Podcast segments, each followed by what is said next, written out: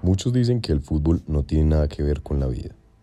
No sé cuántos saben de la vida, pero de fútbol no saben nada. Bienvenidos a Memorias Transmedia, donde sabemos que la historia y el fútbol se cuentan juntos y no solo la hacen los campeones. Sin duda alguna, el 1990 iba a ser un año que iba a marcar un antes y un después, no solo en la historia del fútbol con la implementación de nuevas reglas, sino también por varios hechos importantes que ocurrieron en el año en el cual se concentraba toda la atención en la Copa del Mundo, que iba a disputar su edición número 14.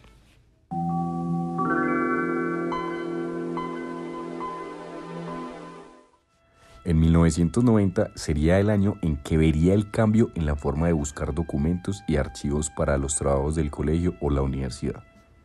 Por el mes de mayo se inició el desarrollo de las versiones de Windows 3X que llevarían meses más tarde a Tim Berners a definir en Ginebra, Suiza, las bases del Internet, y luego de crear el sistema Archie, primer motor de búsqueda para archivos en la web, aunque sus funcionalidades eran limitadas, comparadas con los motores de búsqueda de la actualidad, fue lo que marcó el inicio de nuevas tecnologías para consultar. Archie procesaba aproximadamente 50.000 consultas al día generadas por miles de usuarios alrededor del mundo.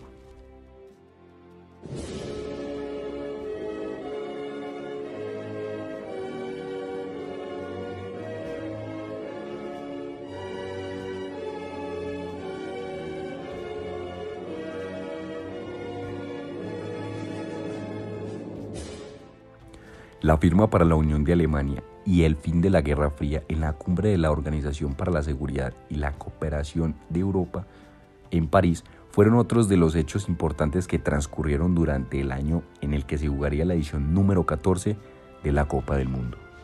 El muro de Berlín había sido construido en una noche para separar la República Federal de Alemania, Berlín Occidental, y la República Democrática de Alemania, Berlín Oriental. Aunque más que para eso, para evitar la emigración masiva de los ciudadanos del bloque comunista. Todo esto luego de casi 45 años de enfrentamiento político, militar, social, informativo y económico entre las potencias de la Unión Soviética y Estados Unidos que inició al término de la Segunda Guerra Mundial cuando perdió el poder Europa. Y su ideal era que el mundo se definiera como capitalista o comunista, lo que delineó el rumbo de la política internacional. En este año, y con el fin de la guerra, se firma en Moscú el Tratado sobre la Soberanía, donde los aliados de la Segunda Guerra Mundial renunciaron a sus derechos sobre Alemania. Escenas, escenas de la vida cotidiana en Irán. Los equipos de rescate rastrean entre las ruinas del terremoto de ayer y ocasionalmente, como ven, descubren a una persona con vida. Como él, muchos otros, vivos y muertos, esperan bajo los escombros la actividad de las palas y de los equipos de salvamento. Ese hombre cuya imagen ha sido difundida hoy en todo el mundo y que va a convertirse probablemente en uno de los documentos informativos del año, él es uno de los afortunados. Aunque maltrecho, ha conseguido salvar su vida los que no lo han conseguido se acercan ya, dicen, a los 40.000, según datos bastante fiables.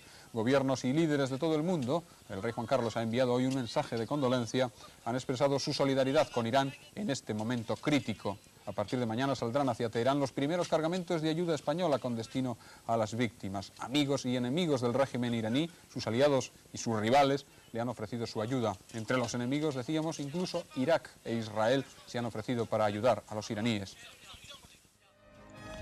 Terremotos, estampidas y ataques armados dejaron miles de fallecidos en el mundo en los meses cercanos y mientras se jugaba la cita mundialista. Los movimientos de la Tierra se representarían con intensidad en, en Irán y Filipinas.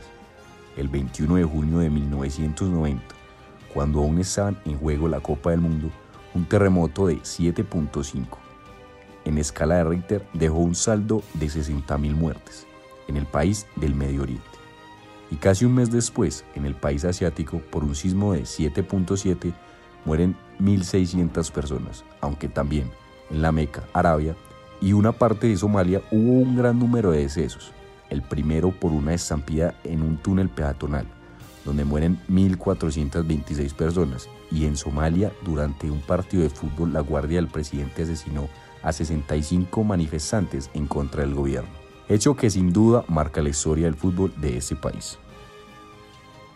Hasta la próxima. Chao, chao.